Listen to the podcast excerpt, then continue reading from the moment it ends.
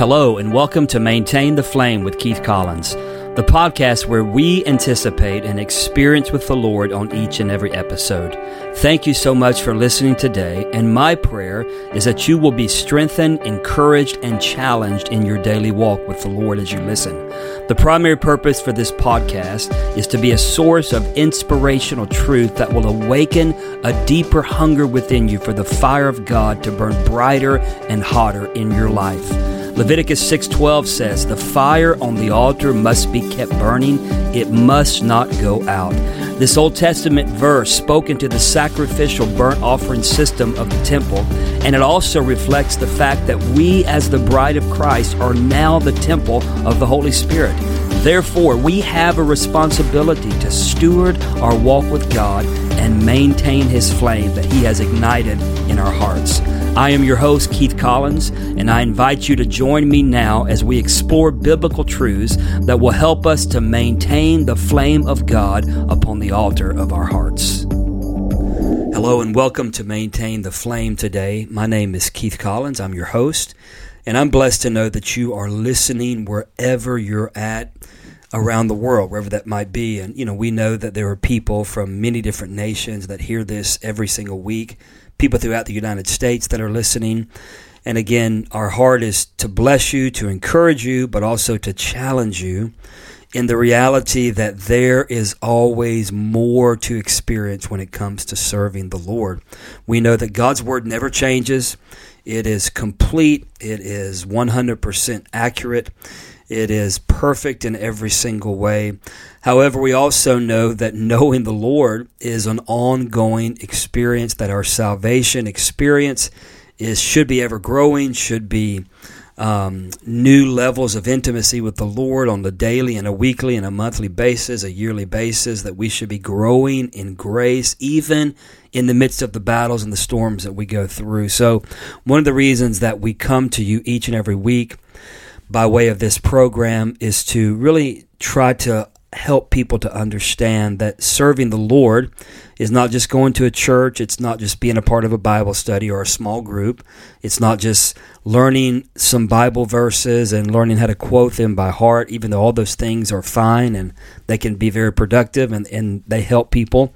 But serving the Lord is an ongoing, deepening experience. You know, we named this program Maintain the Flame for a reason. And that reason is because our heart is to spur you on to deeper places in the Lord. And we pray, even as the priests were instructed in the book of Leviticus, to make sure that the fire never goes out on the altar. Our heart is that the fire of God will never dim or wane or go out in your life. So be encouraged by what you're about to hear. Um, over the last several weeks, really the last four weeks, I've been talking about what it really means to understand the role of the church. What is our role, especially in the society that we find ourselves in, in the generation that we find ourselves in? I believe it's so important to know who we are as God's people, to realize that there's a calling upon us to be salt and to be light. Jesus said that you're a city set up on a hillside and that we are we're to be seen not because we want to be seen but we are to be seen because we reflect we represent the purposes of Jesus Christ in our generation so the last several weeks I've been talking about this I've been discussing about what it means to really be faithful in an hour that has become so dark and so ominous as many of you know, or most, or maybe all of you know, I'm in the United States of America, actually recording this from my home studio, my home office in Charlotte, North Carolina. And as I look at the condition of my, my nation, the condition of the generations that are alive on the earth in the United States of America, as well as around the world, I have to tell you that my heart is grieved at times. I am deeply burdened at times. Matter of fact, many times or oftentimes I feel these things. I, I feel a sense of sobriety. Every week, it seems like I hear about another young person that, that overdoses on drugs, or maybe one that commits suicide. I hear of another marriage that the enemy has has dissolved or has destroyed, families being torn apart, ministers falling to sin, um, churches closing down. A lot of things that that we can talk about that are sad, of course, and again, they bring a sense of sobriety. And at the same time, I'm also encouraged by some of the things that I'm seeing. I was just recently over the weekend at a church in the Harrisburg, Pennsylvania area, and up there with really spiritual son of mine and his beautiful family. They have an amazing church. But I, I spoke on Saturday for about three hours on what it means to have a walk with God, intimacy with the Lord, and what it means to have a prayer life. And, and I was encouraged by the response and by the hunger of the people that were there. Then we were with them Sunday as well, and just encouraged by what I saw in, the midst of that people. Um, at the same time, I also know that there are a lot of people that have lost the fire. They have lost the passion. They've lost their desire to really be who God has called them to be. And I feel like one of the responsibilities upon my life, upon this ministry, is to awaken a hunger within people as well as to encourage them and help them in the way of stewarding their walk with God. So before we can do that, I believe it's important for us to realize the condition of so much of the church, so much of even our nation. And last week I began to talk to you about the, the prophet Samuel. Um, Samuel was kind of like he was the very end of the era of the judges and kind of the beginning of these these unique Old Testament prophets that that walked in a very powerful way as God used them as a mouthpiece oftentimes more times than not in the midst of grave wickedness, idolatry, perversion, rebellion against God the Creator.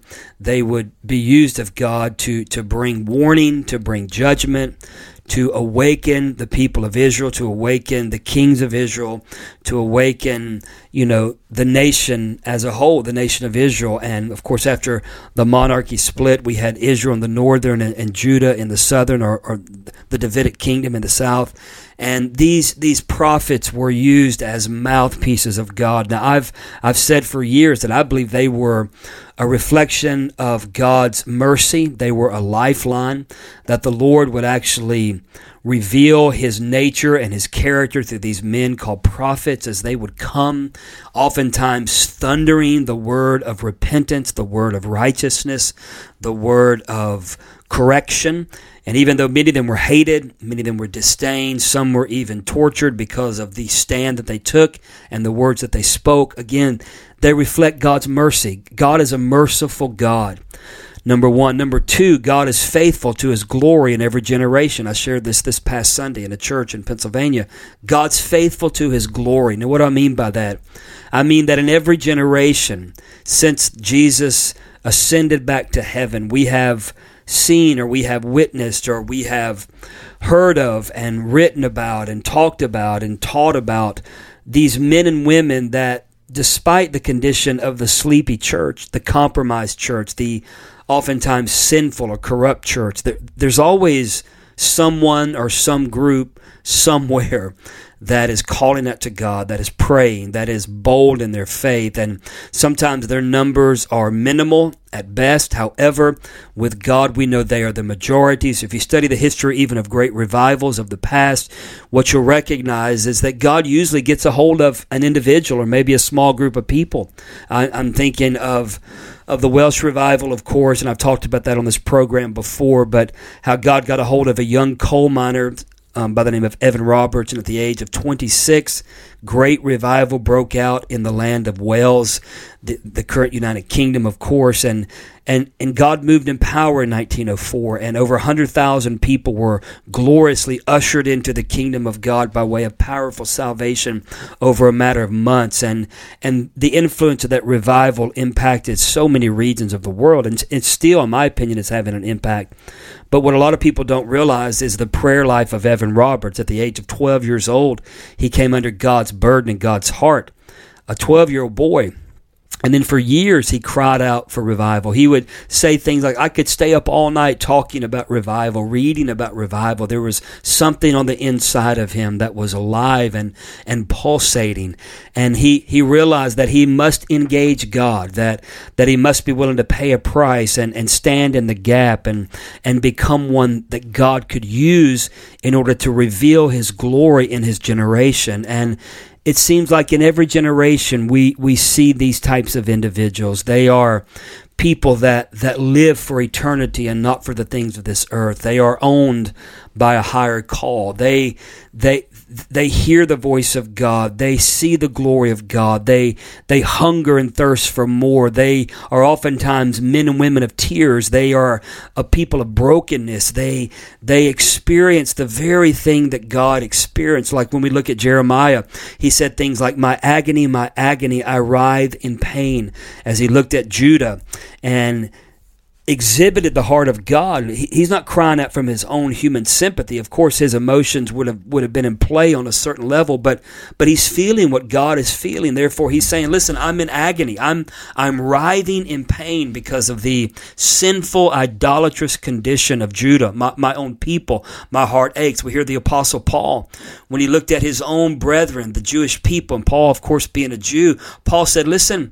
Uh, I would rather be damned to hell so that my people could be saved. I'm paraphrasing him, but that's really what he said. I mean, he's he's literally so burdened and so distraught for the condition of his people that that he would rather be damned and go to hell so that his people might actually be saved and accept Jesus Christ as the Jewish Messiah. That's that's his heart. So throughout history we have we've watched these individuals and and they're unique however they are um, their voices. They are their um, ambassadors. They are reflections of the very nature of God. When we look at Samuel, again, I read this last week, but but Samuel, First Samuel chapter three, it talks about how Samuel was a boy and he was ministering in the presence of Eli the priest. And the Bible says in verse one of chapter three that the word of the Lord was rare in those days, and there was no frequent or common or open vision. At that time, Eli, whose eyesight had begun to grow dim so that he could not see, was lying down in his own place. The lamp of God had not yet gone out, and Samuel was lying down in the temple of the Lord where the ark of God was. So, as I said last week, Samuel was literally lying sleeping by the ark of God, the ark of the covenant. Eli was off in his own room sleeping, and God introduces Eli here, and God introduces this picture of Samuel in a very important way. He says that Samuel literally has grown dull of vision in the natural, but it's also a picture of his spiritual condition. There was no vision, there was no fresh word of God. They were going through the motions of religion, so that the spiritual father of this young boy Samuel, whom his mother Hannah had given to the Lord as a gift to God or as an offering to the Lord to be used of God at the temple. Um, th- this boy was being tutored, he was being mentored, he was being fathered by a man who was cold and indifferent in his faith, in his walk with God, in his priestly duty. So, this was the lesson. This was the way that Samuel was living. He knew the religious function, he knew the, the, the, the sound of the temple, the smell of the offerings. He knew all these type of things, but he didn't know God. He did not know the voice of God. As he's sleeping that night, again, three different times, um, the Lord comes and says, Samuel, Samuel. Samuel thinks it's Eli. He runs in. Finally, after the third time, Eli recognized that the Lord was speaking to him. And what was God doing? God was awakening a generation. He was restoring his voice back to the people of Israel. Again, God is faithful to his own glory in every generation. We can read the book of Judges, right?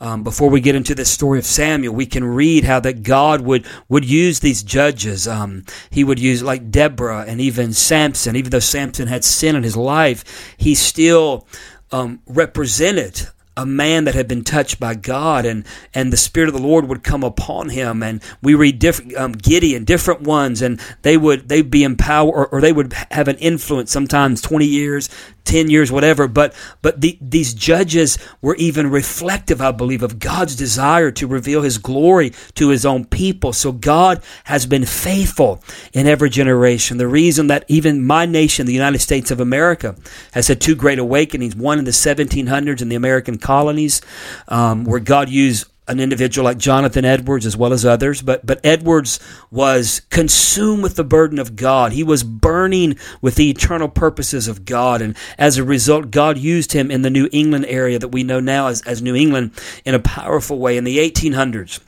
a man by the name of Charles Finney, along with others, of course, but but Finney was a a powerful tool in the hand of God. And Finney came and he literally brought the breath of eternity with him. He would preach with passion and with power.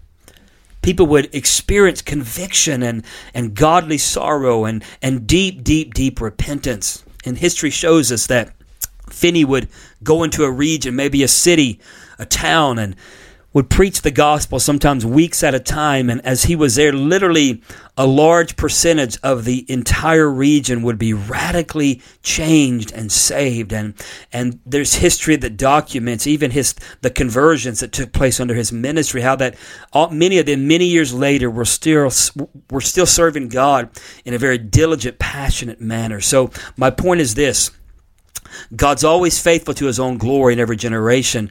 But somebody in this generation has now got to stand up and say, God, make me a Samuel, make me a Finney, make me a Jonathan Edwards, Lord, make make me a a firebrand, one that, as you, as I've talked about the last four weeks, one that will be willing to bring a disturbance in the generation that I live in. Lord, I don't want to just be found as one that attended church or one that kind of went through the motions, but God, I want my life to be used the, the way that Samuel's life was used. Listen, the entrance of Samuel into the scene of, of Israel was a statement that God was changing the prophetic climate of the hour. Listen, God's voice and eternal purposes were being restored to the people of God, the nation of Israel. And despite the level of darkness or the deadness of man motivated, manufactured Eli religion, the Lord was faithful.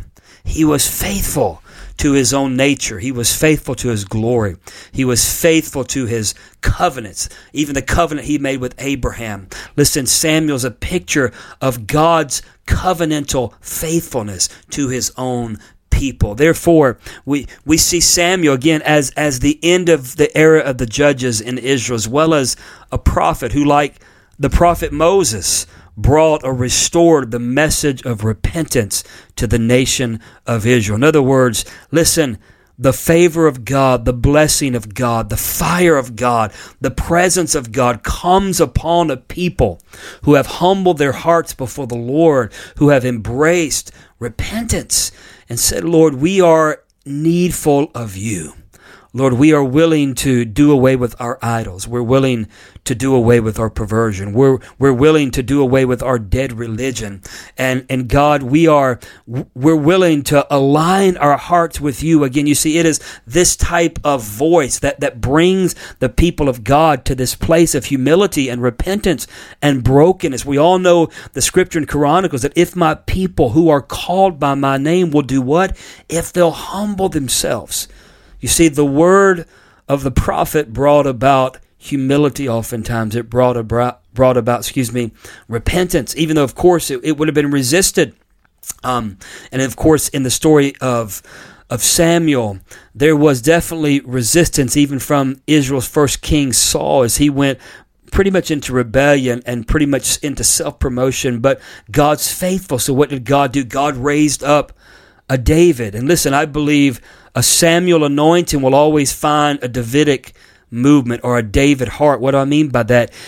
Samuel restored the picture of true worship of the the one God, the God of Israel, the God of Abraham, Isaac, and Jacob. He, he was a worshiper. He was a man after God's own heart. With all of his shortcomings, with all of his failures, he still came back to a place of repentance, even after his sin with Bathsheba and having her husband literally murdered by sending him to the front line. Um, he, he found a place of repentance and he cries out in Psalm 51 for God to, to know him even in the inward parts of his being. And what does he say? Lord, restore unto me my salvation. God, I want to be a man of worship. You see, it's, it's important for us to understand that the role of the church must be one that is, that is fueled by way of intimacy based worship. That the only way that we are effective in a generation is if we know the God in a passionate way. If we know the God that we serve in a deep, revelatory, intimate way. And it is out of that relationship that we do what Samuel did. We bring to bear the kingdom of God in our generation. Samuel's presence, listen, really represented a direct assault against the kingdom of darkness that was cloaked or shrouded in dead, man centered religion, which always, always resists the moving of God's Spirit and the advancement of his apostolic kingdom into regions. He was, Samuel was a direct threat to the humanistic, man focused religious establishment as well as the satanic hierarchy that was out to destroy the people of God. And I believe with all of my heart that, that we need to become a people again that are a threat to dead religion, that we are a threat to demonic principalities and powers, that we recognize our role is is is is so needful and it's so necessary for the kingdom of God to be seen. The people of God have got to be real. Listen, our anointing, our giftings, our calling is not about ourselves. They're not about our names. Listen, Samuel's calling and purpose in ministry was not about himself. His destiny, his calling, his purpose was connected. It was tethered to God's promises that he had made to Israel, as well as God's glory being revealed in and from the nation of Israel into the surrounding nations. When I look at so much of the church in this generation, I, I have to be honest and listen, first of all, I love the church with all of my heart. I'm a part of the church. But my friend, oftentimes what I see is a large institution that has learned to, to, to go through the motions and that has learned to build themselves up while resisting the power of the Holy Spirit, the only source, the only power that can change a generation, that, that can bring people back to a place of repentance and intimacy with the Lord. You see, God will use a Samuel, God will use a Samuel generation to bring about life into worship, that bring about life into soul winning, and that can bring life into prayer. In other words, it's, it's an ability to illuminate Jesus due to the divine union, which literally brings the very personage or the very power and presence of our Lord into the midst of a generation. You see, those that know God, those that walk with Him. Listen, this is the role of the church. This is understanding our, our role is to know, not just know about the God that we serve, not just know about Jesus and what He's done and um, how He healed and all, and that's very important that we know that, but we live and we move and we have our being in Him. And therefore, when we come with the kingdom of heaven, heaven into darkness, into dead religion, that we reveal who he is. You see, a Samuel generation, Samuels, awakened to the purposes of God, will build God's kingdom at such a, at such a way, or in such a way that it will equip, activate, and even accelerate others into this place of worship, into this place of identity in Christ, this place of, of, of sonship to where we know who we are in the kingdom of God. Now, I, I want to share, as I close here in the next few minutes, um, I want to share some defining attributes that I believe God wants to restore back to the church in this hour. Again, I'm talking about understanding our role as the people of God. This this is really my final week talking about this in this series. This is part five, but but I want I want to close over the next few minutes by, by giving you some some important, I believe, qualifying factors or some important identities to the church. Number one, I think we need a fresh revelation of Jesus in his glory and authority, accompanied with a deep passion and love for him. Friend, we need to see Jesus as he is in the midst of his church in this hour. He's altogether glorious. He's all powerful. He's not shrinking back from darkness and from demonic attack. He's the great captain of the army. When we see him, preach him, love him as he is, everything begins to change and we assume our identity and our role. Number two, we need to have a distaste for man made religion and the death it breeds. Listen, when you really know Jesus, you yearn for more and more and more and more of him. You cannot handle an Eli model of ministry. There's something inside of you that wants the real thing. You want Jesus with all your heart. Listen, friend, I don't know about you, but I, I have such a distaste for production, for performance, for man motivated ministry. My heart cry is God awaken a people that are willing to even lay before you, lay between the porch and the, and the altar and cry out to you until you move and refuse to move in the flesh until they see the hand of God moving in their generation. Another, another attribute I believe is there has to be an unusual boldness, anointing, and authority upon us to do the works of Jesus in our generation. Friend, we have been anointed with power power from on high, the fire of God, the power of the Holy Spirit. We should be the most loving but bold and authoritative people on the earth. We should not cower down to politics, to education, to entertainment, to the perverted systems of our generation, to the perverted ideologies that are trying to destroy our children. But we should stand in the face of darkness and call it darkness and proclaim the word of God. And if we suffer persecution or even death, so be it, but we must refuse to compromise the gospel of Jesus Christ and the power of the Holy Spirit in the generation that we live in. This is who we are, and we must stand in that boldness. Number four, we must have a great love for biblical holiness, for purity, and for righteousness that is rooted in deep intimacy with Jesus. I'm not talking about um, legalism or anything. No, I'm talking about being so in love with Jesus that the things of this world grow strangely dim, as the old song says, that we set our affections on things of eternal value, that we refuse to be destroyed by lust or we refuse to be destroyed by fame or, or, or money or anything else that, that there is something on the inside of us that, that is so connected to the heartbeat of jesus that we're willing to sell everything that we have and give to the poor unlike the rich young ruler. Why? Because it's jesus first and foremost and nothing else can capture our gaze nothing else can capture our passions nothing else can cause us to to, to, to be swayed to the left or to the right. We are solely focused on Jesus Christ and His glory. And then number five, we must have a deep awareness, or whenever this this this move that I'm talking about, when we recognize who we are and who Jesus is, there's a deep awareness of our total dependency upon the power of the Holy Spirit. And we refuse the man made entrapments that, that cause us to live in comfortable religion. Friend, we need a move of the Holy Spirit in this generation. We need the fire of God. I was just with a dear friend of mine at lunch we were just talking about how there's a lot of good churches that might preach good words, but friend, we need more. We need the demonstration of the power of God. Yes, we need truth. Don't misunderstand me. I'm a doctrinal guy, but listen to me. Signs and wonders should follow the preaching of the gospel. We need the power of the Holy Spirit that brings repentance, that brings the joy of the Lord, that, that brings deliverance from demons, that brings um, healing to sickness, that, that causes those that are perishing to run into the house of the Lord. We need the fire of God.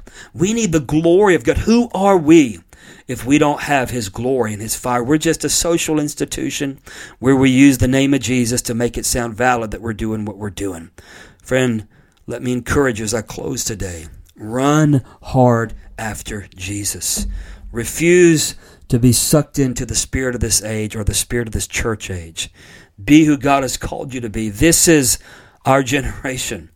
This is the hour of the Lord. This is the day of the Lord. This is the season to be who God has called us to be and to refuse to compromise the truth of the Word of God. I, I want to encourage you be a person of prayer, be a person of purity.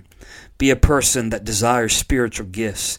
Be a person that's connected to the body of Christ and be a person that, that, that loves as Jesus loved. And I believe, I believe that we're going to see the power of God demonstrated even in the American church or the church of the West in this generation. We love you.